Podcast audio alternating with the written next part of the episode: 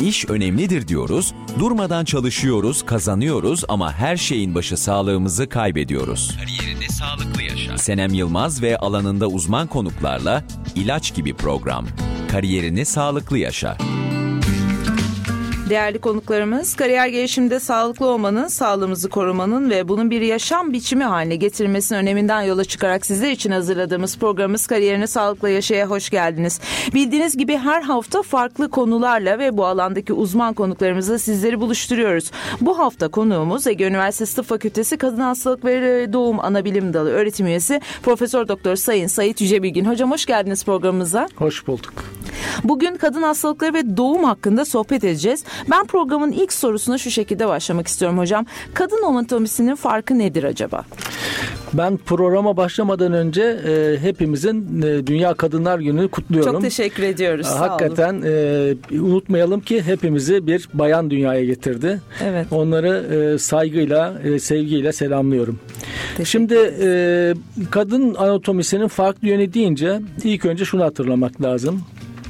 Bizim kadınlık organları yani rahim ve yumurtalık ve yumurtalık yolları e, karın boşluğunun koca bir karın boşluğunun en altında yer alıyor.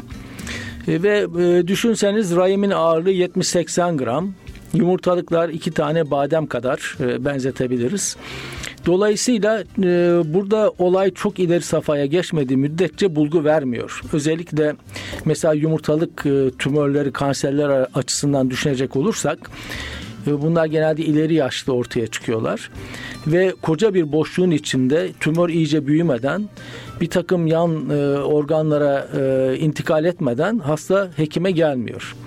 Dolayısıyla çok geç e, dönemlerde bu vakalar e, hekime yönleniyor.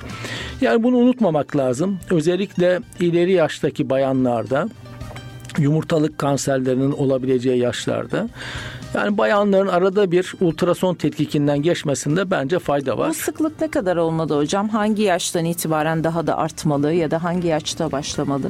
Menopozdan sonraki dönemde e, bence yani yılda bir kez e, çünkü bizim e, tetkikler çok e, invazif tetkikler değil. Yani çok yapılması zor olan tetkikler değil. Hani bir kolonoskopi için e, belki bir risk daha fazladır. Bir e, diğer e, yönde yapılacak bir e, BT için e, risk daha fazladır ama bizimki sonuçta bir ultrason ses dalgalarıyla çalışan bir alet ve çok basit olarak e, hiçbir hastaya bir zararı olmadan çok kısa sürede yapılabilecek testler. Yani bir kez bir ultrason tetkikinden bence menopozdan sonraki dönemde yılda bir kez geçilmesinde fayda var. Özellikle yumurtalık kanserleri 60'lı yaşlardan sonra karşımıza çıkıyor. Şimdi tabii insan ömrü de uzadı. Yani bakıyorum insanlar 70-80 yaşlarına çok rahatlıkla ulaşabiliyorlar. Dolayısıyla e, ileri yaşlarda yılda bir kez bir ultrason tetkikiyle yani yumurtalıklar rahim, rahimin içinin kalınlığı, yumurtalıkların büyüklüğü, görüntüsü değerlendirilirse e, biz bu vakaları çok daha erken dönemde yakalayabiliriz.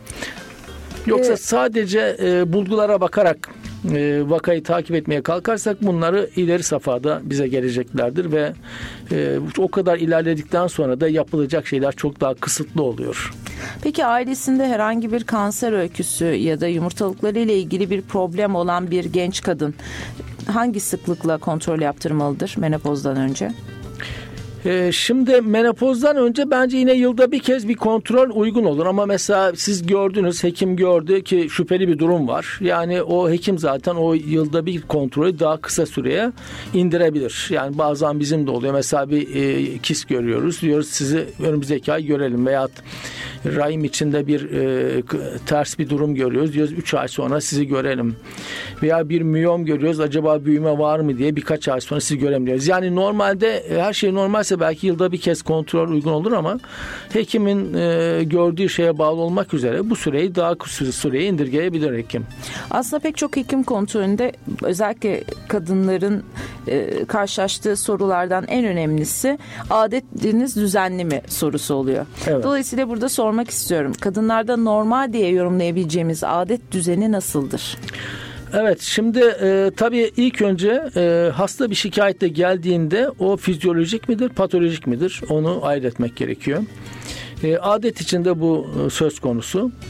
Bizim alt sınırlarımız var, üst sınırlarımız var. Ee, bir adet 21 günden daha sık adet görüyorsa bir bayan 21 günden sık biz onu normal kabul etmiyoruz ve polimenore diye bir terimle bunu değerle yön, e, koyuyoruz. O terimi hemen o hastaya e, uyguluyoruz. E, çünkü sık adet görmenin şöyle bir sıkıntısı oluyor. Her ay bayan bir miktar kan kaybediyor adetle. Ve kemik iliğinde bir bir kapasitesi var yani kan imalat kapasitesi var. Normalde kabaca bakacak olursak yani kemik iliği ayda yarım bardak kadar kan imalatında bulunabiliyor. E siz sık adet görünce bu sefer her ay e, kan kaybı bundan daha fazla olunca bu sefer bir müddet sonra hasta size kansızlık şikayetiyle gelebiliyor. Onun için 21 günden sık adet görmeyi e, kabul etmiyoruz. Yani onun bir hekime gitmesinde böyle bir kişinin fayda var. Üst sınır olarak genelde 35 günü kabul ediyoruz. 35 günden daha seyrek adet görmesinde de çoğu zaman yumurtlama sorunları söz konusu olabiliyor. Onu da oligomenore terimiyle e, o hastayı yönlendiriyoruz. E, yani alt sınır 21, üst sınır 35 gibi. Yani 21 ile 35 gün arasında adet görülmesi durumunda bunu normal değerlendiriyoruz. Yani mutlaka 28 günde bir yani böyle saat gibi adet görmesi gerekmiyor. Bazen hastalar geliyor doktor bey benim işte 2 gün öne geliyor 3 gün geç kalıyor falan. Yani bir toleransımız var bir rancımız var. O da 21 ile 35 gün arası. Yine adet e, süresi itibariyle e, genelde 3-5 günlük bir adet süresi oluyor. İki günden az olursa bunu az adet görüyor diye kabul ediyoruz. Hipomenore terimini kullanıyoruz. Eğer 7 günden fazla adet görürse de süre itibariyle ona da menoreji diyoruz. Yani bu da bizim için tetkik edilmesi gereken bir e, bayan durumuna geliyor. Miktar olarak ise bir adet boyunca genelde 35 ila 50 cc kadar bir kanama ancak uygundur. Eğer 80 cc'den daha fazla bir kanaması olursa bayanın bu da biçimimiz için bir patolojidir. Yani her ay 80 cc'den fazla iki işte yarım bardak deseniz 100 cc'ye tekabül ediyor.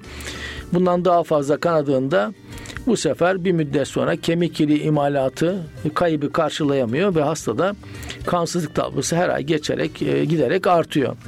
O nedenle e, bizim için üst sınır 80 cc'dir. Yani bir adet boyunca 80 cc'den daha fazla kanamayı da sevmiyoruz. Yani hasta bize kanama şikayetiyle geldiğinde Nasıl bir kanaması var? Nasıl bir adet düzeni var? Bu sınırların içinde mi kalıyor adet düzeni? Yoksa dışında mı kalıyor? İlk önce onu anemnezde alıyoruz ve ona göre de hastanın tek tedavisine başlıyoruz. Peki bu adetteki düzensizlik ya da bunun fazla olması sizde e, herhangi bir hastalığı uyandırıyor mu? Şimdi tabii eğer e, bu normal sınırın dışına çıktığı zaman adet düzensizliği, adet kanamaları e, bizim e, hastanın yaşı çok önemli. İlk önce yaşını e, öğrenmemiz gerekiyor. Genç yaşta genelde çok e, kötü hadiseler görmüyoruz. Yani genelde olan adet düzensizliklerin altında e, benin dediğimiz iyi huylu hadiseler çıkıyor. Ama yaş yani menopoza yaklaştığında veya menopozdan sonra düzensizlikler yaşarsa o zaman daha dikkatli olmamız gerekiyor. Çünkü orada e, habis yani malin olan olayları daha sık görebiliyoruz. Yani yaş bir kere bizim için önemli bir faktör oluyor. Onun haricinde eğer e, diyelim ki 35 yaşın üzerinde bir bayan bir düzensizlikle bize geldiyse 35 veya 40 yaşın üzerinde e, ve bu kanamada e, patolojik bir kanamaysa yani fizyoloji sınırlarına demin anlattığım fizyoloji sınırına girmiyorsa o zaman ilk önce anatomik neden araştırıyoruz. Acaba bunun altında bir anatomik neden var mı? bir miyom mu var, bir tümör mü var, bir kis mi var, bir yara mı var? Yani anatomik nedeni ilk bayanda ekart etmemiz gerekiyor. O nedenle hastayı jinekolojik muayeneden geçiriyoruz. Gerekirse de ultrason tetkiki yapıyoruz. Bizim kadın doğumda e, tanı zor değildir. Yani bizim e, kadın doğum branşında biz sadece anemnezden bile %85-90'ında tanıyı hastanın tanıyı koruz yani. Geri kalan %5-10'unda e, ultrason, bir ikisinde laboratuvar gerekir. Yani dahili branşlarda tabi tanı koymakta bazen zorluklar olabiliyor. Çok e, ileri tetkikler, derin tetkikler yapılıyor. Dolayısıyla hastalar bazen hırpalanabiliyor bu tetkikler sırasında ama bizde öyle değildir. Yani kadın doğum biraz daha tanısı rahatlıkla konabilen bir e, branştır.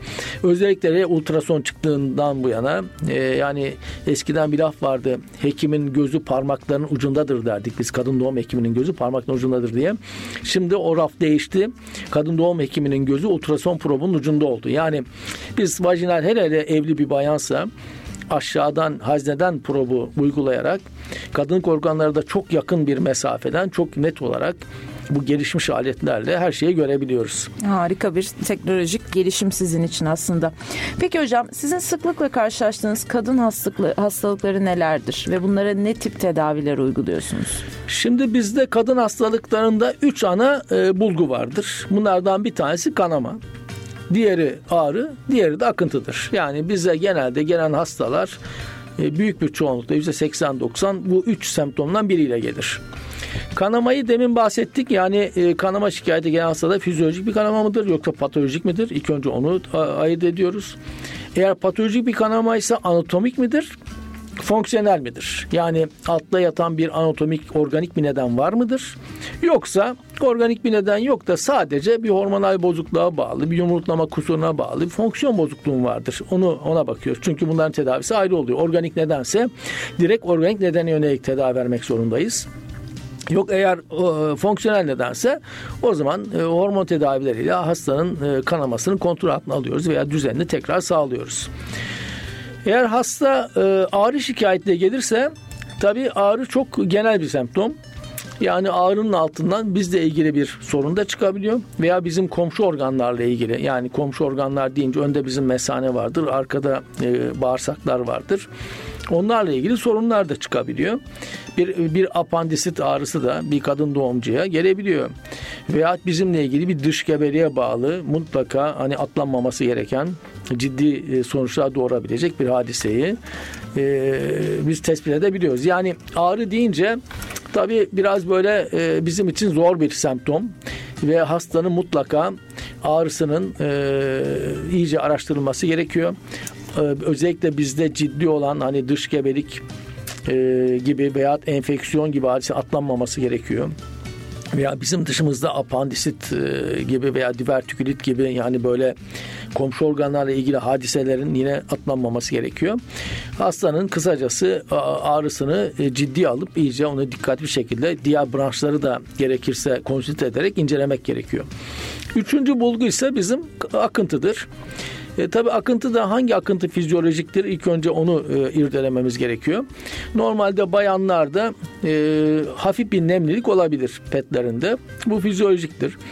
Yine bayanların tam yumurtlama zamanında rahim ağzı salgısının gevşemesine bağlı ve miktarın artmasına bağlı dışarı mukuslu böyle yumurta akı gibi bir akıntısı olabilir birkaç gün süren. Bu da fizyolojiktir. Ama bunun dışında olan yani pis kokulu, renkli, hastayı rahatsız eden bol miktarda akıntı e, bizim için patolojik bir akıntıdır. Onun da irdelenmesi gerekiyor. Akıntıyı e, yine ciddi almamız gerekiyor. Çünkü e, özellikle bayanlarda, evlilerde basit akıntıları basit tedavilerle tedavi edeceğim diye düşünecek olursanız yumurtalık yolları kapanmasıyla ve bir seker olarak karşımıza hasta çocuğu olmuyor diye ileride gelebilir. O nedenle enfeksiyonların da ciddi alıp tedavi edilmesi gerekiyor. Biz yine burada da akıntının özelliğinden hemen hastanın tanısını çok kolaylıkla koyabiliyoruz. Eğer hastada kesilmiş süt gibi bir akıntı varsa yani beyaz e, çökelek gibi bir akıntısı varsa e, beraberinde kaşıntı yanma varsa zaten mantardır büyük ihtimal. Hemen e, bir e, spekülüm muayenesinde yani bir muayenede e, aleti koyduğumuzda zaten mantarları görüyoruz. Yani bir plaklar şeklinde hemen tedavisini verebiliyoruz. Veyahut sarı yeşil köpüklü pis kokulu hastayı rahatsız eden, beraberinde kaşın yanma olan bir akıntı varsa bu genelde trikomonas akıntısı, parasiter akıntıdır. O yönde hemen tedavisini planlıyoruz. Yine muayene ettiğimizde rahim ağzında çilek görüntüsü görüyoruz. Yani ufak e, ince peteşiyel kanamalar. O da mesela çok tipiktir. Hemen tanısını koruruz bakarak. Bunun haricinde olan akıntılarda e, anaerobik dediğimiz yani oksijen olmayan ortamda üreyen mikropların yaptığı akıntılardır.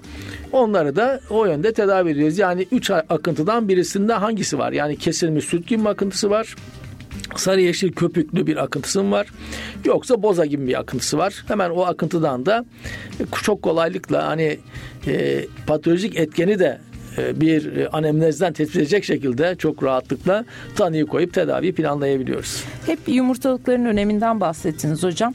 E, bu yumurtalıklarda en çok hangi tip kistleri görüyorsunuz? Şimdi yumurtalıklarda e, biz kisti oldukça bayanlarda sık görürüz e, ve bunların çoğu da fonksiyonel kistlerdir. Yani yumurtalığın fonksiyon yani faaliyeti sırasında ortaya çıkan kistler. Yani bir yumurta gelişir, çatlayamaz, kistleşir, gecikmeli çatlar. E, buna biz persistan folikül diyoruz. Veya bir yumurta gelişir, tam çatlama sırasında bir damar açılır, içine kanar, şişer e, ve e, corpus hemerogicum kist dediğimiz yine fonksiyonel bir kist ortaya çıkar veya corpus luteum kisti oluşur. Yani bunlar yumurtalığın faaliyeti sırasında ortaya çıkan kistler. Bunlar bizim için çok önemli değildir. Yani e, mütakip ayda bu kendiliğinden de geçebilir veya biz ona doğum kontrol verdiğimizde yani yumurtalı baskılayıcı bir tedavi verdiğimizde biz de onu böylece tedavi edebiliriz. Yani bu kistlere e, müdahale etmemek lazım. Yani bu kistleri e, ameliyat ederseniz e, bu sefer e, orada yapışıklık olabiliyor ve ileride çocuğu olmayabiliyor bu hastaların. Yani bir kist olduğunda e, bu kistlerin özellikle üreme çağında e, fonksiyonel kistler olabileceğini düşünmek lazım. Ve bu kistlerde eğer görüntü öyle kötü bir görüntüsü yoksa bu kistin o zaman bu kistleri takip edip gerekirse basit e, baskılayıcı tedavilerle doğum kontrolü gibi tedavi edip e, ertesi aylarda kayıp olup olmadığını görmek lazım. Zaten yumurtalıkta kayıp olan ertesi mütakip aylarda ortadan kalkan kistlerden korkmayalım. Çünkü bunlar fonksiyonel kistlerdir. Ama bunun haricinde özellikle üreme çağı dışında gördüğümüz kistler ilaçlara rağmen, süpresyon tedavilerine rağmen, doğum kontrollerine rağmen geçmeyen kistleri özellikle solit dediğimiz yani organ katı yapıdaki kistik katı yapıdaki büyümeleri yumurtalıklarda sevmiyoruz. Veya çift taraflı e, kistleri, birden fazla lokülü olan kistleri, e, belli bir çapın üzerinde olan kistleri, içinde papiller çıkıntılar olan kistleri, e, kisle beraber batında sıvı yani asit olan olguları e, iyi değerlendirmek gerekiyor. Bunlarda da özellikle yaşlı ileri ise yumurtalık tümörlerini akılla e, getirmek gerekiyor. Yani geçmeyen kistlere de e, belli bir süre tanıdıktan sonra görüntüsü de, de, de bu dediğim gibi gruba giriyorsa mutlaka o zaman da müdahale etmek gerekiyor. Peki rahimde sıklıkla nelerle karşılaşıyorsunuz hocam? Mesela kanser türü olarak en çok hangi olgularla karşılaşıyorsunuz? Şimdi rahimle ilgili olaylarda rahimde en çok miyomlar görüyoruz. Bizim miyomlar e, beynin e, tümörlerdir ve biz e, her miyomu da açıkçası ameliyat etmiyoruz. Özellikle küçük çaptaki miyomlar bir ağrı ve e, kanama şikayeti oluşturmuyorsa onları takip ediyoruz ve menopoza kadar bunlar hafif bir, bir büyüme gösterebiliyorlar ve menopozdan sonra kendiliğinden bunlar e, küçülebiliyorlar. Yani çünkü gereksiz ameliyatlarda her ameliyatta yapışıklık ihtimalini artırıyorsunuz ve yapışma durumunda da ileride çocuk e, isteğinde problemler ortaya çıkabiliyor. Çünkü karın içindeki bizim özellikle yumurtalık yolları yumurtalıkların hareketli organlar. Bunlar kaygan zarlarla kaplı organlar. E, yumurtalık da hareket edebilmesi lazım. Yumurtayı yakalayaması için yumurtalığın da kendine göre hareketli olması lazım. E, burada yapışık olunca bunun hareket kabiliyetleri bozuluyor. Bu sefer yumurtalık yolu açık da olsa yumurtayı yakalayamayabiliyor. O nedenle gereksiz ameliyatlardan özellikle genç yaştaki kişilerde daha çocuğu olmamış grupta gereksiz ameliyatlardan kaçınmak lazım. Miyomlar o nedenle hepsini ameliyat etmiyoruz. Ancak çok e, belli büyüklüğün üzerine ulaştıysa e, hastada ağrı yapıyorsa, şiddetli kanama yapıyorsa onlara müdahale ediyoruz. Hazır miyomdan bahsetmişken miyomektomiyi de söyleyelim mi hocam? Evet miyomektomi olarak dediğim gibi yani genelde e, rahimin içine doğru büyümüş olan miyomların hemen hemen hepsini çıkarıyoruz. Çünkü rahimin içine doğru büyüdüğünde buna süpmüköz miyomlar diyoruz. Bunlar çocuk işini bozuyor. Ve bunlarda e, bir takım tümöral hadiseler daha fazla görüyor. Rahim doğru büyümüş olanlarda. Rahim doğru büyümüş olanlarda daha fazla kanama düzensizlikleri, daha fazla ağrı şikayetleri oluyor.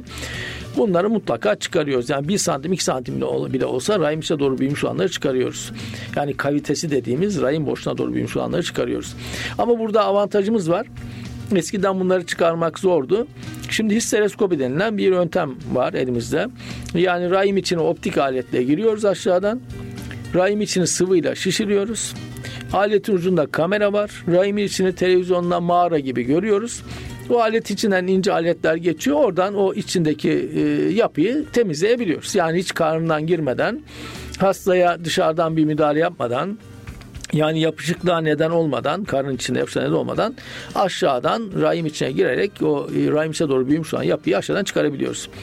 Rahim duvarına doğru büyümüş olan miyomlarda ise ancak çok büyükse miyom yani 5 santim üzerindeki miyomlarda genelde sorun olabiliyor. O zaman ancak müdahale ediyoruz. Rahimin dışına doğru büyümüş olan miyomlarda yani batın boşluğuna doğru büyümüş olan miyomlarda ise genelde bir sıkıntı görmüyoruz. Onlar çok büyük çaplara ulaşmadığı müddetçe hastada bir şikayet de vermiyor. Çünkü karın boşluğu koca bir boşluk ve orada iyice büyümeden sağa sola baskı yapmadan hasta şikayet vermiyor ve onlar da zaten çok fazla bize zararı olmuyor. Yani sonuç olarak eğer miyomlar rahim içine doğru büyüdüyse, kaviteyi bozduysa, kanama yaptıysa, ağrı şikayeti yaptıysa onlara müdahale ediyoruz. Programın ikinci bölümünde gebelikten bahsedeceğiz ama ben ilk bölümde kısırlığa değinmek istiyorum. Yani infertiliteye. Kısırlık nedir ve bunun teşhisini nasıl koyuyorsunuz?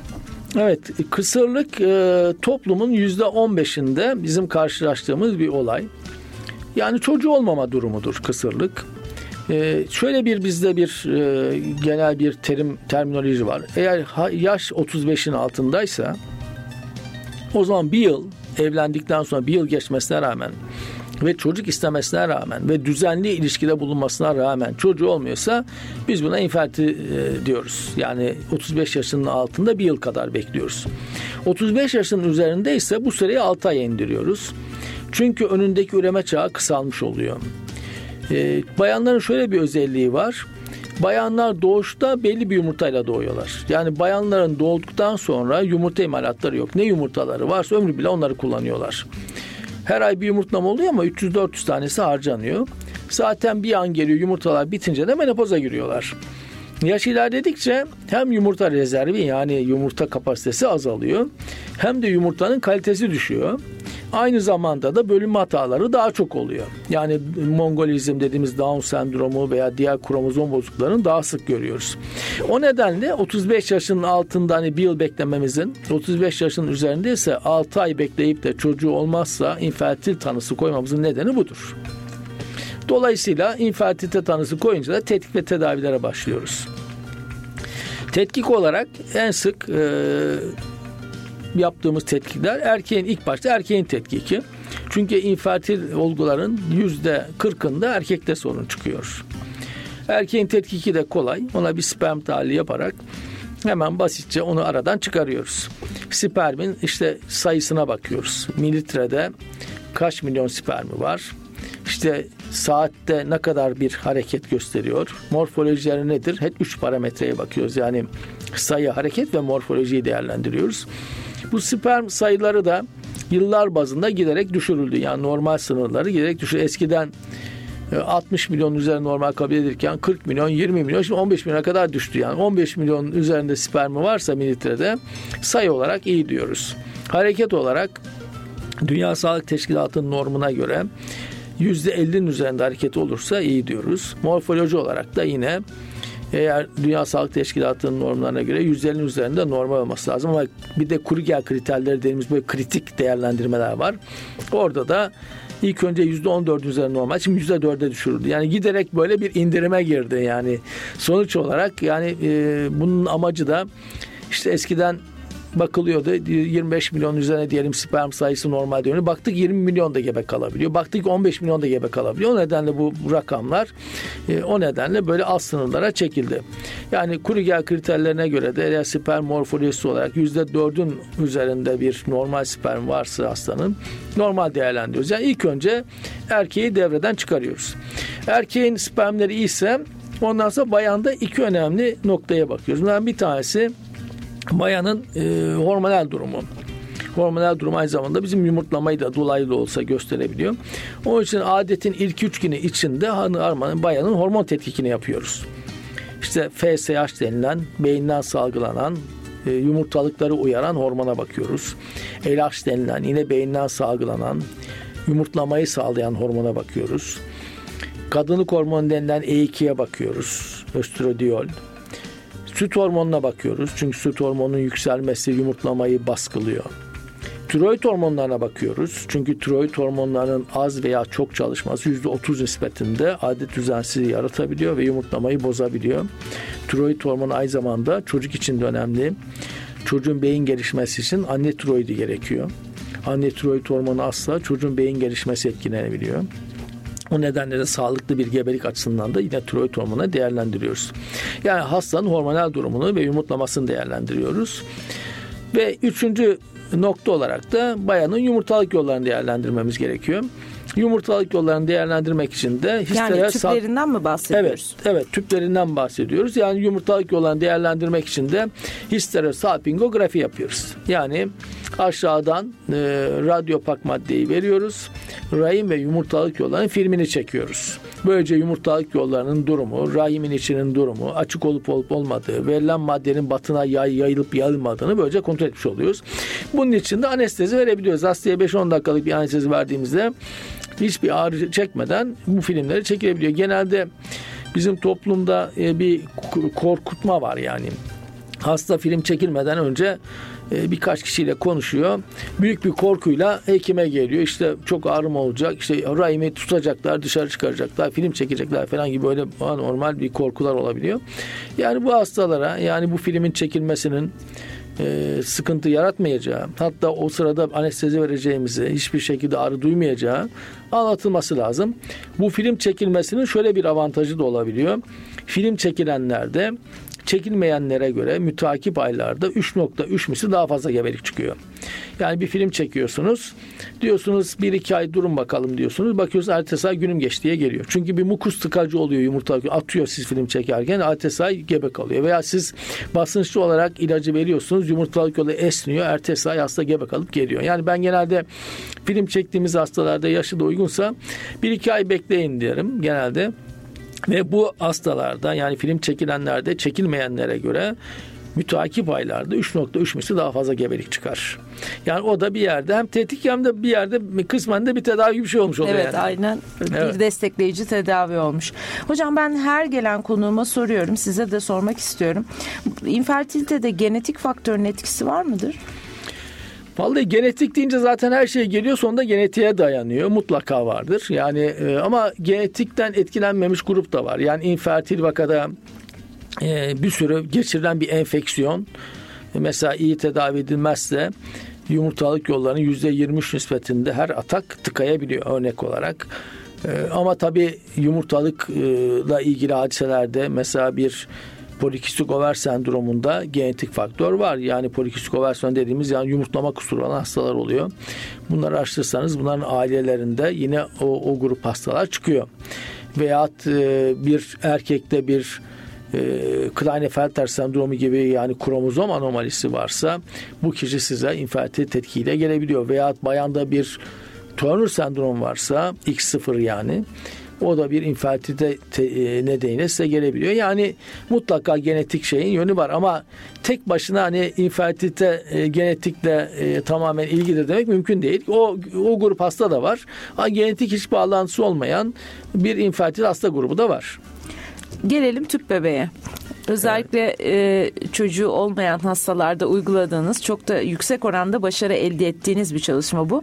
Hep halk arasında da yanlış anlaşılıyor. Önce bir tüp bebeğin ne olduğundan bahsedelim mi? Sonra da nasıl tedavi yapıyorsunuz tüp bebekte?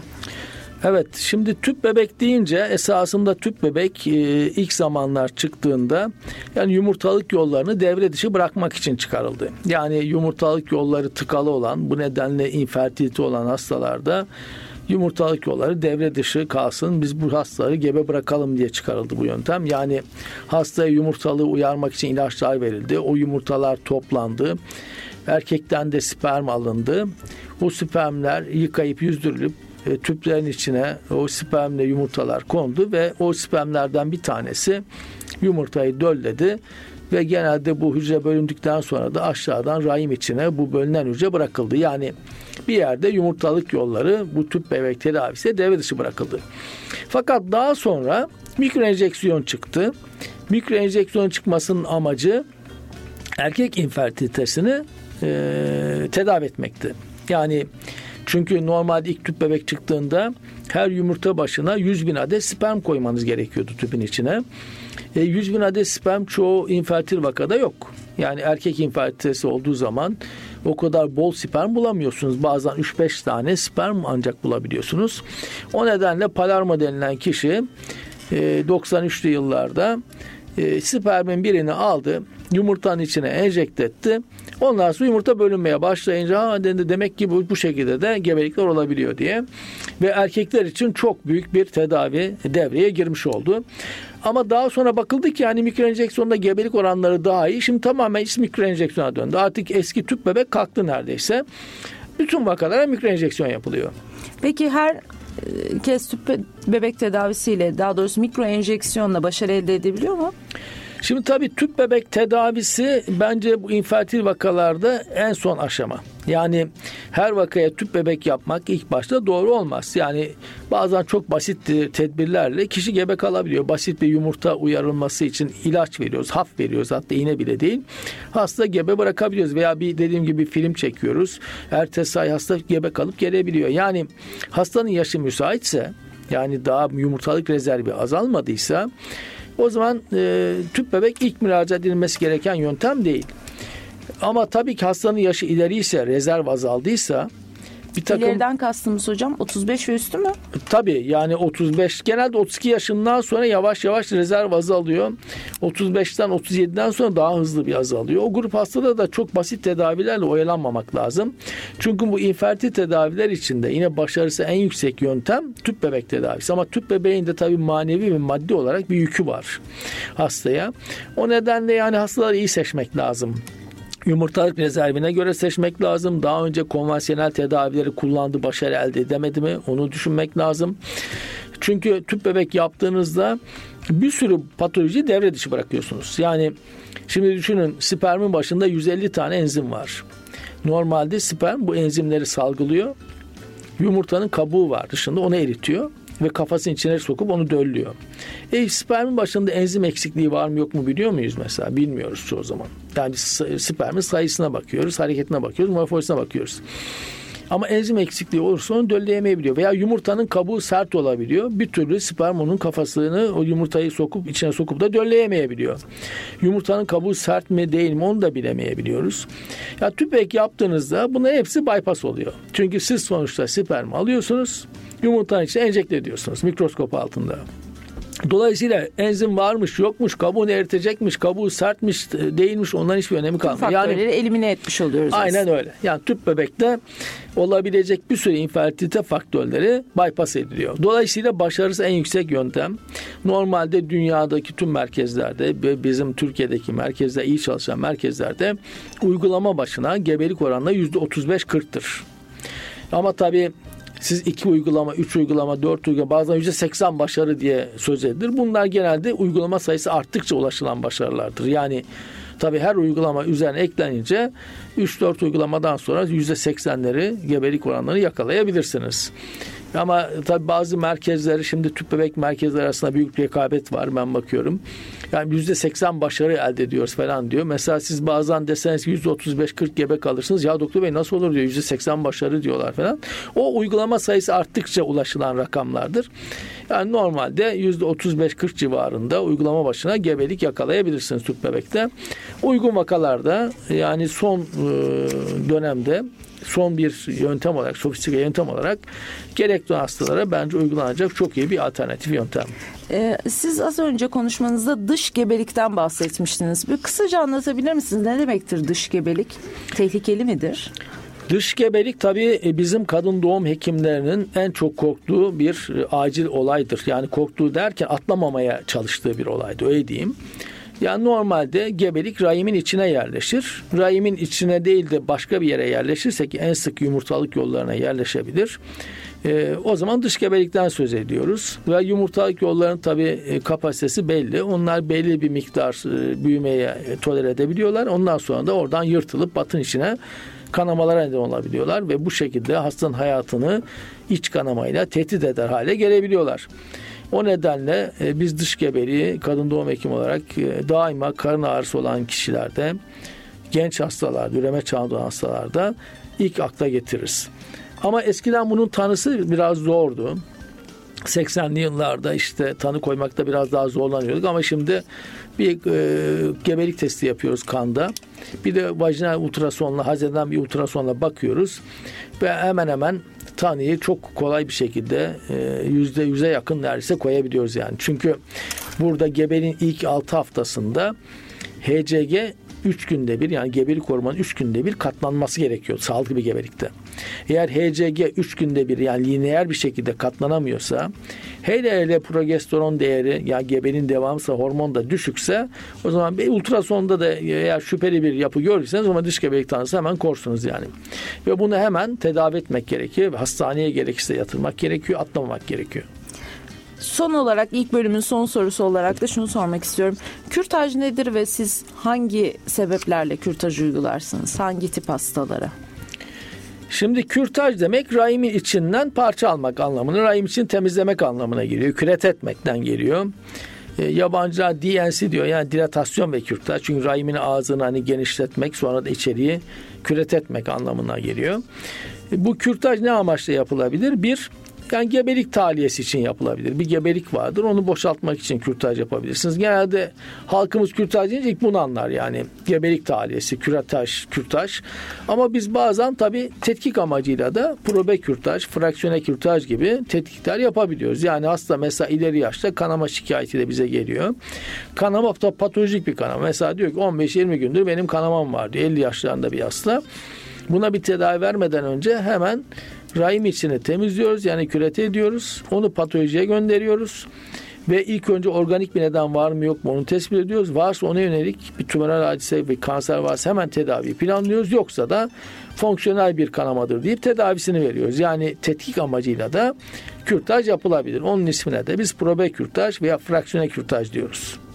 Programımızın ilk bölümüne kısa bir müzik arası verelim. İkinci bölümümüzde sağlıklı bir gebelikten bahsedeceğiz. Gebelik sürecinde neler yaşadığını aktaracaksınız bize. Sonrasında sağlıklı bir doğumdan bahsederek programımızı bitireceğiz. Kısa bir müzik arasından sonra sizlerle birlikteyiz. Değerli dinleyicilerimiz programımızın ikinci bölümüne hoş geldiniz. Sayit hocamızla ikinci bölümümüzde sağlıklı bir gebelikten, gebelik sürecinin nasıl olması gerektiğinden ve son olarak da sağlıklı bir doğumdan bahsedeceğiz. Hocam ben ilk olarak şunu sormak istiyorum size. Bir kişinin istediğinde kolay gebe kalabilmesi aslında neyin göstergesidir? Vallahi ben şöyle ifade edeyim. Yani gebelik en büyük sağlık göstergesidir. Bir kişi kolay gebe kalabiliyorsa bir sürü şeyin iyi çalıştığını gösterir. Yani kişinin hormonlarının iyi çalıştığını gösterir, beyninin iyi çalıştığını gösterir, e, bir takım metabolik e, hadiselerin iyi işlediğini gösterir. Şimdi biz mesela bakıyoruz bazen hasta gebe kalamıyor. İşte bir takım infertilite tetkik ve tedavileri sonucunda tüp bebek sonucunda uğraşıyorsunuz ediyorsunuz ve sonunda bir gebelik elde ediyorsunuz. O gebeliği sürdürmek için hastanın tansiyonu çıkıyor. İşte çocuğun gelişmesi geri kalıyor. Bir sürü e, tedaviler veriyorsunuz. Gerekirse hastaneye yatırıyorsunuz ve sonunda yaşayan sağlıklı bir çocuk e, elde ediyorsunuz. Bu hastaya bir bakıyorsunuz 5 yıl sonra hastanın altından başka bir kolajen dok hastalığı çıkıyor. Yani hastanın bir esasında bir hastalığı var. O gebe kalmakta işi zorlaştırıyor. O nedenle bir kişi gebe kalıyorsa bence o kişinin en iyi e, test yöntemi yani sağlıklı olduğunu gösteriyor. Bir sürü şeyin iyi işlediğini gösteriyor. Aslında güzel bir bulgu sizin evet. için değil mi? Peki sağlıklı bir cinsel yaşamda gebelikten korunma yolları neler olmalıdır? Şimdi tabii gebelikten koruma olarak bir kere hemen şunu söylemek istiyorum. Bir kürtaj gebelikten koruma yöntemi değildir. Yani tabi mecburen kişi gebe kalıyor, istenmiyor ve yasalar e, ışığında e, kürtaj yapılabiliyor. Ama tabi bunu hep sık sık bir uygulamak yani sık sık bunu bir gebelik koruma yöntemi gibi e, hastaların düşünmesi doğru olmaz yani. Çünkü her kürtaj bir travmadır. Psikolojik olarak da travmadır, manevi ve maddi olarak da bir travmadır. O nedenle e, iyi bir şekilde gebeliği planlamak gerekiyor. Aile planlaması demek zaten kişi istediği zaman istediği dönemde gebe kalabilmesi. Yani gebe kalması da kalmaması da kalmak istememesi de ve bu isteğe ulaşması aile planlamasına giriyor.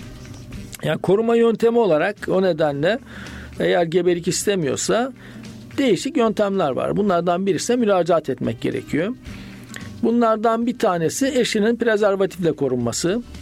E, ikincisi doğum kontrol hapları. Dünyada 500 milyon üzerinde kişi doğum kontrol hapı kullanıyor. Doğum kontrol haplarında tipleri var. Yani içinde değişik hormonlar olan, değişik dozlar olan doğum kontrol. Her gün de yeni bir tane doğum kontrol hapı çıkarılıyor. yan etkileri giderek düşürüldü. Eskiden mesela doğum kontrol içinde 0.05 miligram östrojen vardı. Şimdi 0.03 miligrama düşürüldü. Yani daha yan, yan etkisi daha az olsun diye daha düşük dozlu doğum kontrol hapları çıkarıldı.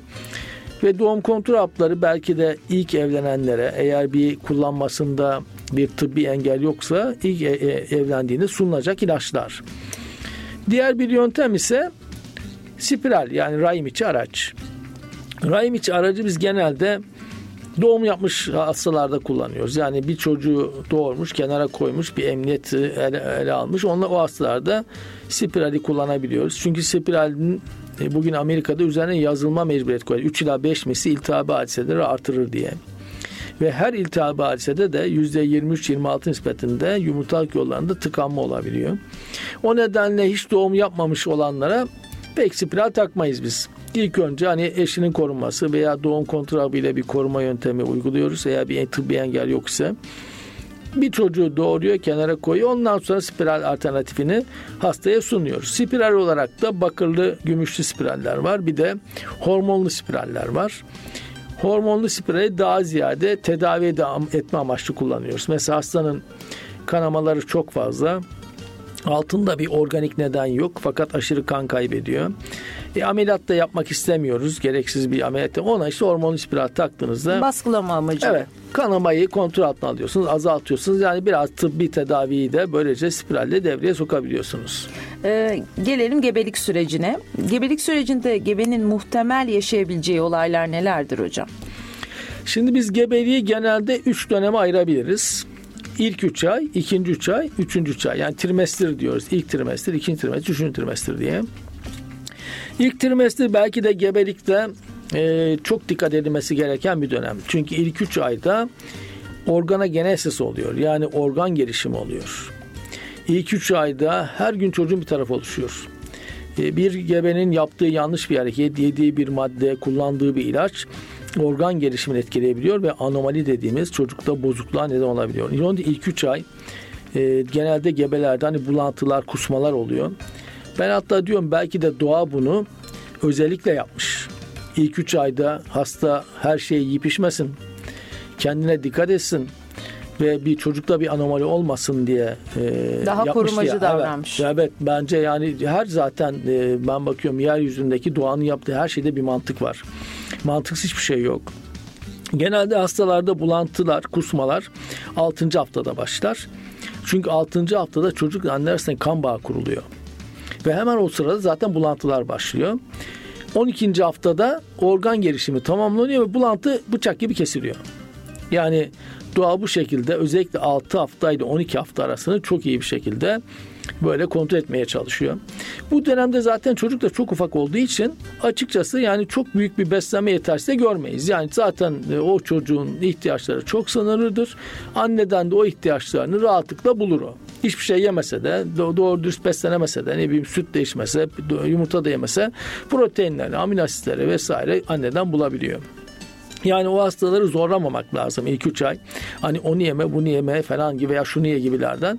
Çünkü zaten hastada bulantı, kusmalar, e, bazı yiyeceklere karşı isteksizlik oluyor. Siz onu zorlarsanız o zaman iyice yiyip içemiyor. Bu sefer tamamen yemeden içmeden kesiliyor. İdrarda aseton çıkıyor. Biz de hastaneye yatırıp serum takmak zorunda kalıyoruz. İlk 3 ayda bizim hastaya önerilerimiz doğal olmak kaydıyla içinde yabancı madde, kimyasal madde, boya maddesi, toksik madde, katkı maddesi olmamak kaydıyla kuru gıdalarla beslenmesini öneriyoruz. Kuru gıdalar kızarmış ekmek, bisküvit, kreker, tost gibi onu az az sık sık yemesini öneriyoruz. Bastırsın diye. 3 öğün değil de belki 7-8 öğün. İçeceklerden soğuk içecekler genelde iyi gider.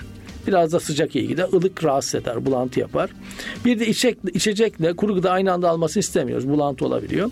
Yani kuru gıdalarla, soğuk ve sıcak içeceklerle az az sık sık yiyerek ilk 3 ay idare etmesini öneriyoruz. Çünkü bu bir ara bu ilk 3 ayda Almanya'da talidomid denilen bir ilaç kullanıldı bulantılar iyi geliyor diye bir sürü problemli çocuk çıkınca herkes korktu. Biz kadın doğum hekimi olarak ilk 3 ayda mümkün mertebe bir gereksiz ilaç kullanmak istemeyiz. Sadece hastaya folik asit veririz. Folik asit çünkü bir vitamindir ve hücre bölünmesi sırasında folik asitine ihtiyaç e, söz konusudur. Eğer folik asit eksikliği varsa özellikle Kuzey Avrupa ülkelerinde yani güneşin az olduğu ülkelerde yeşillikler içinde olduğu için, yeşil gıdalar içinde olduğu için folik asit, sebzeler, meyveler az olduğu için onlarda daha çok folik asit eksikliği oluyor. O nedenle zaten e, tıpta tüm ilaçların içine hemen hemen folik asit katıldı. Yani ilk 3 ayda biz hastaya sadece folik asit veririz. Yani bir B vitamini oluyor. Bu B vitaminleri biraz bulantılara zaten iyi gelir. Hast bölünmelerde de hücre bölünmesinde hatayı da azaltır.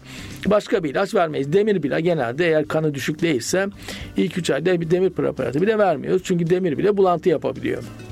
Ama ilk 3 ayda yani halsizlik, baş ağrısı, uykuya meyil, hasta gibi bir hal, ağızda değişiklik, tükrük salgısında artma, az da metalik bir tat, bulantı, arada bir kusma, bazı yiyeceklere karşı aşırı istek, bazılara karşı isteksizlik, göğüs uçlarında hassasiyet, bacakta kramp bunlar hepsi normal.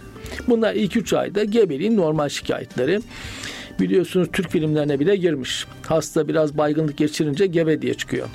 Yani onları normal kabul etmek lazım.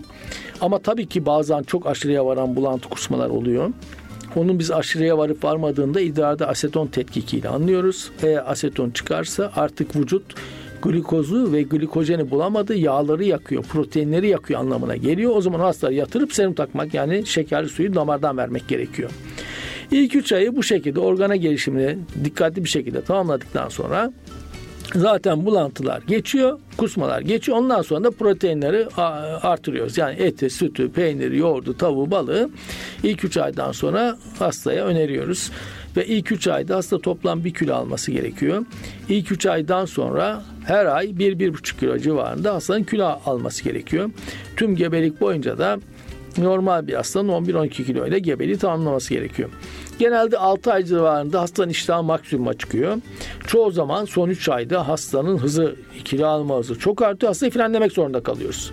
O nedenle aylık kontrollerde devamlı bizim hastalarla münakaşamız çok kilo aldınız dikkat edin falan oluyor. Ve onlar da özellikle abur cuburu işte e, prote, proteinler yükleniyoruz abur cuburu kesiyoruz e, glikozu ve onunla ilgili unlu mamulleri mümkün mertebe azaltıyoruz. Ve ayda 1-1,5 kiloyu geçmesini e, istemiyoruz son aylarda. Son aylarda hastanın erken doğum yapmaması için hastaya uyarılarda bulunuyoruz. Hareket konusunda dikkatli olmasını öneriyoruz. Bazen diyor doktor bey ben işte ne kadar hareket edeyim. Vallahi diyoruz her hastanın harekete karşı reaksiyonu değişiktir. Bazı kişi bütün gebelik boyunca hoplar, zıplar, dans eder hiçbir şikayet olmaz. Bazısı ayağa kalkar hemen sulu yatmak zorunda kalır. Hareket ediyoruz. Bütün hareketleri yavaş yapacaksın. Ben gebeyim yavaş kalkayım. Ben gebeyim ağır kaldırmayayım. Ben gebeyim işte yavaş yürüyeyim. Ben gebeyim uzanmayayım. Bak bugün çok hareket ettim ağrım oldu uzanıp dinleneyim yarın bu kadar hareket etmeyeyim. Yani kendini bilecek gibi hareketini ona göre şikayetlerine göre ayarlayacak. Eğer ağrı olursa özellikle kasık ağrısı, karın ağrısı hekimiyle bağlantı kuracak.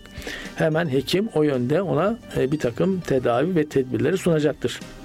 Genelde hastalar e, bu dönemde özellikle son 3 ayda hekimle bağlantı kurmakta zorlanırsa bu sefer erken doğum nedeniyle geliyorlar. Mesela bir geliyorlar 5 santim rahimin ağzı açılmış, su kesesi açılmış. Yani doğurtmaktan başka çareniz kalmıyor. Halbuki bundan bir gün önce veya iki gün önce ağrı başladığında müracaat etse belki o ağrıları sizin kesmeniz mümkün olacak. Yani o nedenle özellikle son 3 ayda erken doğum açısından ağrılar olduğunda mutlaka hekimiyle bir bağlantı kurup onun tavsiyelerine ve tedavisine uyması gerekiyor. Ee, ve ondan sonra da zaten doğum dönemi başlıyor. 38. haftadan itibaren artık normal için süre itibariyle normal doğum periyodu başlıyor. Normal gebelik bizim için 40 hafta kabul ediyoruz. 38 haftadan sonra da artık ne zaman doğursa doğursun normal doğuma giriyor süre itibariyle bu çok güzel e, sağlıklı bir süreç ama hastanın hekimini doğru seçmesi, hekimiyle doğru iletişim kurması bu süreçte ne kadar önemli bunu da vurguladığınız için çok teşekkür ediyorum. Az önce bir şeyden bahsetmiştiniz. Şekerden, glukozun artmasından. Biz hep genelde gebelikte şekeri hep görüyoruz. Önceden herhangi bir şeker hastalığı olmayan bir e, kişinin gebelik esnasında şekeri ortaya çıkabiliyor. Şeker gebelikte neden önemlidir? Şeker esasında çok önemli bir glukoz yani çok önemli bir madde ve çocuk için hayati bir madde. Ee, şeker olmadan zaten çocuk yaşayamaz. Yani o kadar da hepimiz için hayatı olduğu kadar yani mutlaka belli bir oranda alınması çünkü bir şeker bizim için enerji kaynağıdır. E, bir tane glikoz yanıyor 38 tane ATP çıkıyor. Yani sonuç olarak bizim benzinimiz, fuelimiz ne derseniz yani e, enerji kaynağımız. Çocuk için de öyledir. Yani anne karnında şeker arttığı an o şeker hızla çocuğa geçer. Plasant onu hızla geçirir çocuğa. Çocukta şeker yükselince tabii annede insülin yetersizliği olabilir ama yani şekeri yakan hormon az olabilir ama çocukta pankreas çok. Yani yeni bir pankreas. Gayet de güzel insülin salgılama e, hücreleri vardır. Çocukta insülin de artar şeker artınca. Şekerle beraber insülin artınca insülin şekeri hücre içine sokup yakan hormon. Çocuk hızla irileşir. Yani sonuç olarak eğer siz şeker hastası varsa annede özellikle 24-28. haftadan sonra bu gizli şeker ortaya çıkar annede. Yani gebelik yükü yüklenince onun insülini yetmez hale gelir. Normal şartlarda insülin yetiyordur ama gebelikte insülin miktarının artması gerekiyor. Artmayınca, yetmeyince bu sefer gestasyonel diyabet dediğimiz gebeliğe bağlı şeker çıkabiliyor. Genelde de 24-28 haftadan sonra çıkıyor. Ya, tabii anne şekeri yükselince hızla çocuğa geçiyor. Siz bunu fark etmezseniz çocuğun insülini artıyor ve insülin ve şeker çocukta artınca çocuk hızla irileşiyor. Yani bir bakıyorsunuz haftasına göre karşınıza iki hafta, üç hafta daha büyük bir çocuk ortaya çıkıyor. İri bebekler oluyor. Evet yani iri bebek e, doğurtmak esasında bence hiç hoş bir şey değil. Yani bazen mesela televizyona görüyorum doktor geliyor diyor ben doğurttum bunu diyor 7,5 kilo çocuk doğurttum falan. Ben öyle bir hekim olsam 7,5 kilo çocuk doğursam vallahi saklanırım yani. Çünkü neden? 7,5 kilo çocuk doğurttunuz demek o hastanın büyük ihtimal giriş şekerini atladığınız anlamına geliyor. Ve onu kontrol altına almadığınız anlamına geliyor. Yani antenatal bakım dediğimiz gebelik öncesi bakımının iyi yapılmadığı anlamına Aslında geliyor. Aslında bebeği ve anneyi riske sokarak bir doğum evet. yapılmış. Yani sonuç olarak iri çocuk doğurtmak hasta için kötü bir şey. Yani hekim için de kötü bir şey. Ya çünkü iyi bir bakım olmadı. Çünkü ne kadar siz şekeri kontrol altına alırsanız, ne kadar gestasyonel diyabet dediğimiz gebelik şekerini tespit ederseniz erken dönemde çocuk orijinal kiloya yakın çıkıyor. Şeker e, kontrol içine çıktığı an çocuk hızla iyileşiyor. Çocuk iyileşiyor ama çocuğun oksijen besin ihtiyacı tabii artıyor. Yüksek şekerde biliyorsunuz damarları bozar. Aynen tansiyon gibi. Dolayısıyla plasanta damarları bozuluyor. Çocuk hızla irileşiyor. Plasanta hızla yaşlanıyor. Bir an geliyor o iri çocuğun ihtiyaçlarına o yaşlı plasanta yetmez hale geliyor ve çocuk anne karnında ölüyor. Ya biz eskiden mesela 80'li yıllarda çok ölü çocukla karşılaşıyorduk. Hastalar geliyordu mesela 32 hafta 2 gündür benim çocuk hareket etmiyor diyordu. Bir bakıyorduk ölmüş. Ee, bir bakıyorduk şeker var yani şeker çıkmış. Hasta yemiş farkına varmamış ve karşımıza e, intrauterine exitus veya üniteromorf fetal dediğimiz ölü çocuk da gelmiş. Yani yapacak bir şey yok çocuğu doğurtmaktan başka. Ama şimdi e, daha sonra Sağlık Bakanlığı e, sağlık ocaklarında, aile kimliklerinde bu gestasyonel diyabet taramalarını ortaya çıkardı. Yani 24-28 hafta civarında 50 gram veya 75 gram şekerle gizli şekeri ortaya çıkarmak için testleri devreye koydu. O devre bu testler oturduktan sonra biz günümüzde ölü çocuk artık görmüyoruz. Çok nadir. Çünkü toplumun %7'sinde 8'inde gestasyonel diyabet dediğimiz gebeliğe bağlı şeker hastalığı söz konusu. Bu da artık günümüzde 24-28 hafta civarında tespit oluyor. Bu hastaların büyük bir çoğunluğu da diyetle de çok güzel e, ayarlana regüle edilebiliyor ve böylece biz de hani plasentanın yaşlanmasını engelliyoruz. Yani ölü çocuklardan kurtulduk yani diyebilirim. E, şimdi tabii e, bu toplumda bir çok bir son dönemde bir tartışma oldu hani şekerle ilgili maalesef. Evet. Ve dolayısıyla hastanın bir kısmı e, huzursuz oldu. Bize hep soruyorlar doktor bey şeker tahlili yaptıracak mısınız diye. Dünyanın her yerinde bu şeker tahlili bu haftalarda yapılıyor.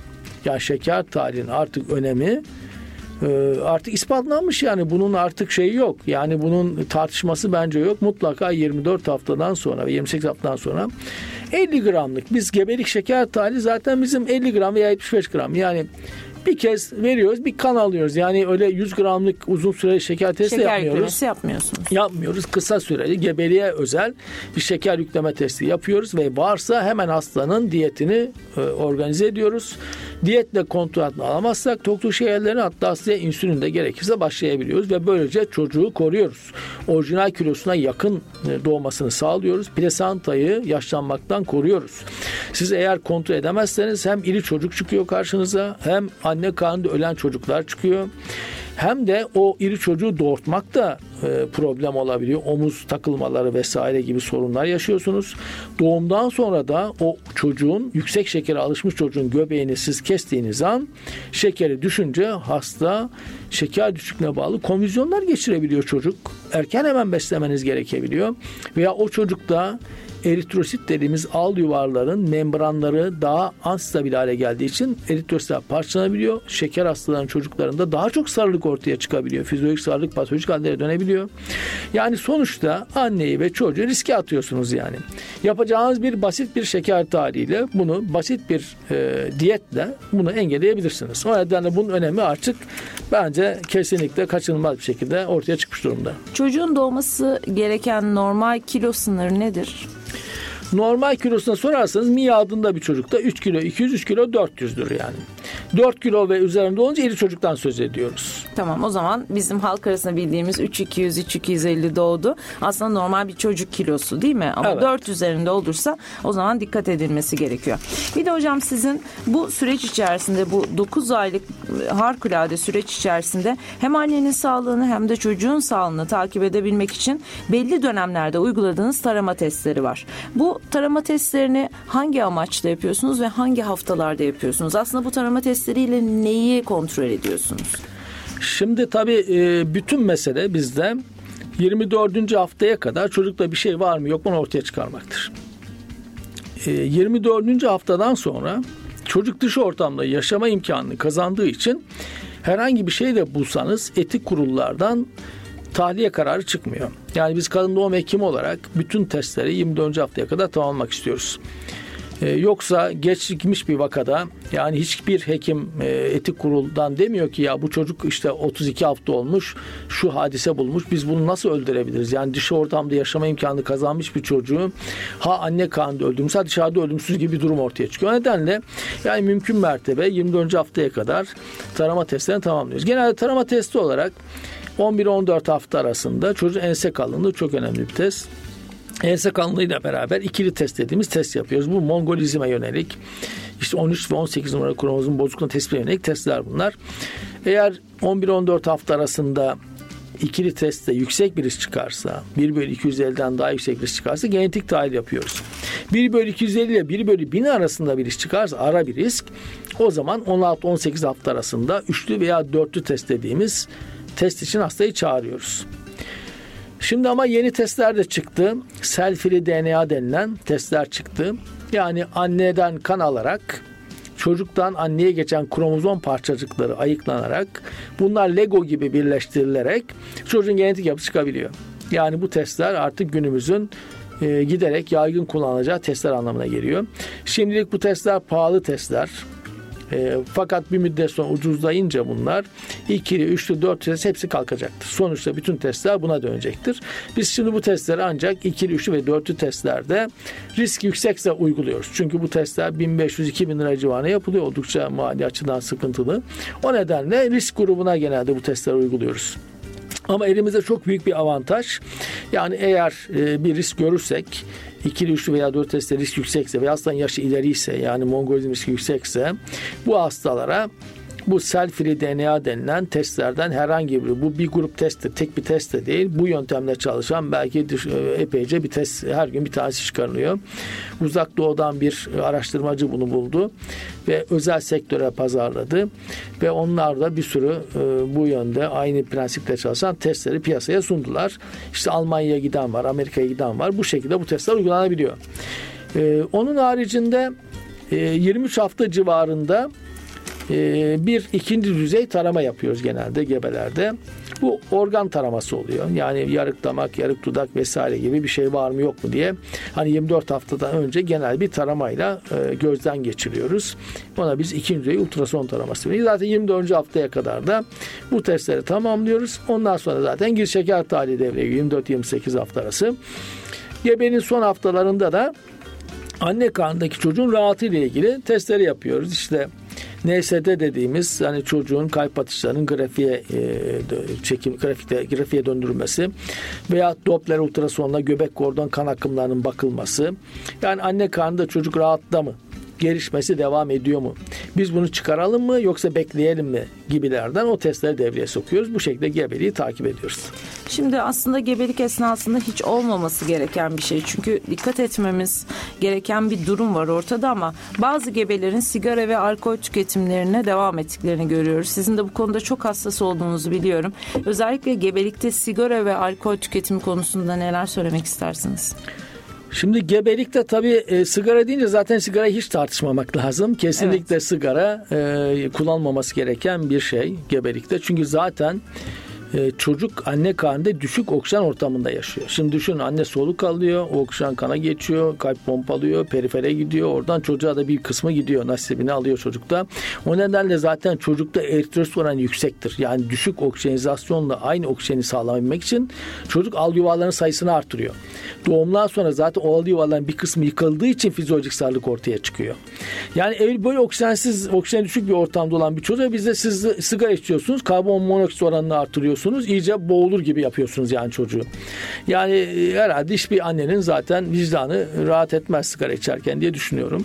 Alkol konusunda? Alkol zaten nörotoksik bir madde. Yani bütün sinirleri e, harap eden. Biz mesela bir yerde bir ağrı olduğunda diyelim o, o sinir harap etmek istiyorsanız oraya alkol enjekte ediyorsunuz yani.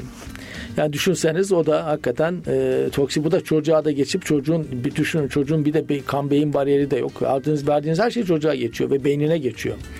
Mesela çocuğun ilk hafta içinde sarılığı çıkıyor. Çocuk kör olabiliyor. Kaniktarıs oluyor ama bizde o kadar sarılığı çıktığında bizde olmayabiliyor. Çünkü bizde her şey beyine o kadar geçmiyor ama çocukta kan beyin bariyeri tam oluşmadığı için verilen çoğu maddeler direkt çocuğun beynine geçebiliyor. Yani nörotoksik bir maddeyi siz çocuğa vermeniz o da doğru bir şey olmaz. Yani alkol ve sigarayı bence hiç tartışmayalım. Yani gebelerde bence hiç e, düşünmesinler. Tamamen bunlardan uzak durmaları gerekiyor.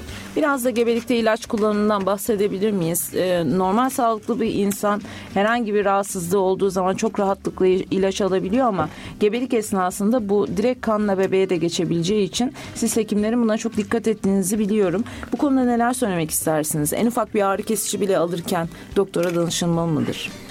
Şimdi tabii gebelikte e, ilaç kullanırken çok dikkatli olmak gerekiyor. İki, özellikle ilk 3 ayda organ gelişiminin devam ettiği aylarda çok daha dikkatli olmak gerekiyor. Molekül ağırlığı binin altında olan bütün maddeler plasantadan çok rahatlıkla çocuğa geçiyor. Büyük molekül ağırlıklar geçmeyebiliyor. Tabii bu ilaçla ilgili bir araştırma yapmak da mümkün değil. Hani o haftada 100 hastaya vereceksiniz o dozda, 100 hastaya vermeyeceksiniz. O çocuklar çıkacak, bakacaksınız ne oldu diye. Yani böyle bir araştırma da mümkün değil. Biz genelde hani bu ilaç kullanımında literatür taraması yapıyoruz. Daha önceden bilmeden kullanmış, sonra doğum yapmış, neler çıkmış. Yani onunla ilgili literatürde bilgiler var. Hastaya bunları sunabiliyoruz ancak. O nedenle ilaç kullanırken birkaç kere düşünmek lazım. E, veya başka bir branştan bir ilaç verildiğinde onu kalın doğum hekimiyle hastanın tartışması lazım. Uygun kullanabileceği gebelikte test edilmiş, yıllarca test edilmiş, yani etkisi bulunmamış bizim A ve B kategorisi dediğimiz ilaçlar kullanabiliyor hekimler. Yani biz de bu ilaçlarda A, B, C, D, X kategorisi gibi sınırlamış durumdayız. Yani e, erken kategoriler yani A grubu, B grubu ilaçlar verilebiliyor ama e, ileri kategorideki ilaçları verirken özellikle düşünmek lazım ve mutlaka e, hastanın hekimle bu konuyu tartışması gerekiyor. Son olarak şöyle bir soru yöneltmek istiyorum. Sağlıklı bir gebelik süreci geçirdik. 40. haftaya geldik. Sıra geldi doğuma, bebeğe kavuşma anımıza. Ee, burada neye göre karar veriyorsunuz? Sezeryan mı, normal mi doğum olacak diye? Evet, burada bu soru bize çok da bir doğum hekim olarak çok sık bizim karşılaştığımız bir soru. Doktor bey derler siz sezaryen mi öneriyorsun? Doktor bey siz normal mi doğum öneriyorsunuz diye. Ben onlara hep şunu söylüyorum. Bazen hatta gebeliğin başında bu soru bize geliyor. Ben diyorum şimdi bunun kararı için erken. Çünkü doğum olayı çocukla anne arasında bir dinamik olaydır. Yani çocuk bakalım miadında kaç kilo olacak? Yani iki buçuk kilo çocuğu doğurur da 3 kilo 8 gram çocuğu doğurmakta hasta zorlanabilir. O nedenle e, yani çok erken dönemde hastaya bu konuda bilgi veremeyebiliriz. Ama 38. haftadan itibaren yani normal doğum başlangıcına itibaren veya travayı dediğimiz doğum elinin başladığı ana itibaren yapılan değerlendirme ile normal doğum mu yoksa sezeryan mı önerisinde bulunabiliriz. Yani hastanın doğum kanalına bakarız. Doğum kanalının gerimine, ortasına, çıkımına bakarız Çocuğun kilosunu tespit edebiliriz. Eskiden kilo tespiti zordu. Şimdi elimizde ultrasonlar var. Çok güzel. Çocuğun kafasını, karın çevresini, bacağını ölçünce 100-150 gram hatayla aletler çocuğun kilosunu veriyor. Ve o kilosunu da tespit ederek o kilodaki çocuk o doğum kanalından çıkar mı çıkmaz mı rahat onu tespit ediyoruz. Ve bu ya travayın yani doğum eylemin başlangıcı oluyor ya da normal doğum süresinin başlangıcı olan 38 haftada yapılan vajinal dediğimiz aşağıda yapılan muayene ile oluyor. Eğer bence önemli olan nokta şu. Normal doğuracak bir hastayı sezeryana yönlendirmek doğru olmaz. Sezeryan olması gereken bir hastayı da normal doğuma zorlamak doğru olmaz. Yani e, ismin normal olup da ya normal doğum deyince tabii insanlar ama siz 4,5 kilo bir çocuğu normal doğuracağım diye ittir kalktır bütün bir e, performansla hastanın bütün anatomisini alt üst ederek riske ederek doğurtmaya kalkarsanız bunun ismi normal ama kendisi anormal olur. Veya gereksiz yere sezen yaparsanız bu da gereksiz yere bir müdahale olur. Yani sonuçta hangi vakaya ne yapılması gerekiyorsa bence onun için normali olur. Yani sezen olması gereken hastayı sezen yönlendirmek lazım. Normal doğurması gereken hastayı normal doğum yönlendirmek lazım. O işi o kişi için normali bence budur yani. Bu süreç içerisinde hasta ve hekim arasında karar verilecek bir durumdur. Kulaktan dolma bilgilerle karar verilecek bir durum değildir. Evet. Üstelik de yani bu kararı da doğum eyleminin başlangıcında veya normal doğum süresinin başlangıcı olan 38 hafta civarında vermek lazım. Dolayısıyla e, ona göre bir planlamayı zaten hekim yapacaktır. Sizin için en sağlıklı olan kararı zaten hekiminiz verecektir. Değerli konuklarımız bugün Ege Üniversitesi Tıp Fakültesi Kadın Hastalık ve Doğum Anabilim Dalı öğretim üyesi Profesör Doktor Sayın Sait Yücebilgin'le kadın hastalıkları ve doğum üzerine sohbet ettik. Hocamıza verdiği bilgiler için çok teşekkür ediyoruz. 8 Mart Dünya Kadınlar Gününüzü biz de kutluyoruz diliyoruz. Kariyerinizi sağlıklı yaşamanızı diliyor. Yapımda ve yayında emeği geçen tüm arkadaşlarım adına iyi haftalar diliyorum efendim saygılarımızla.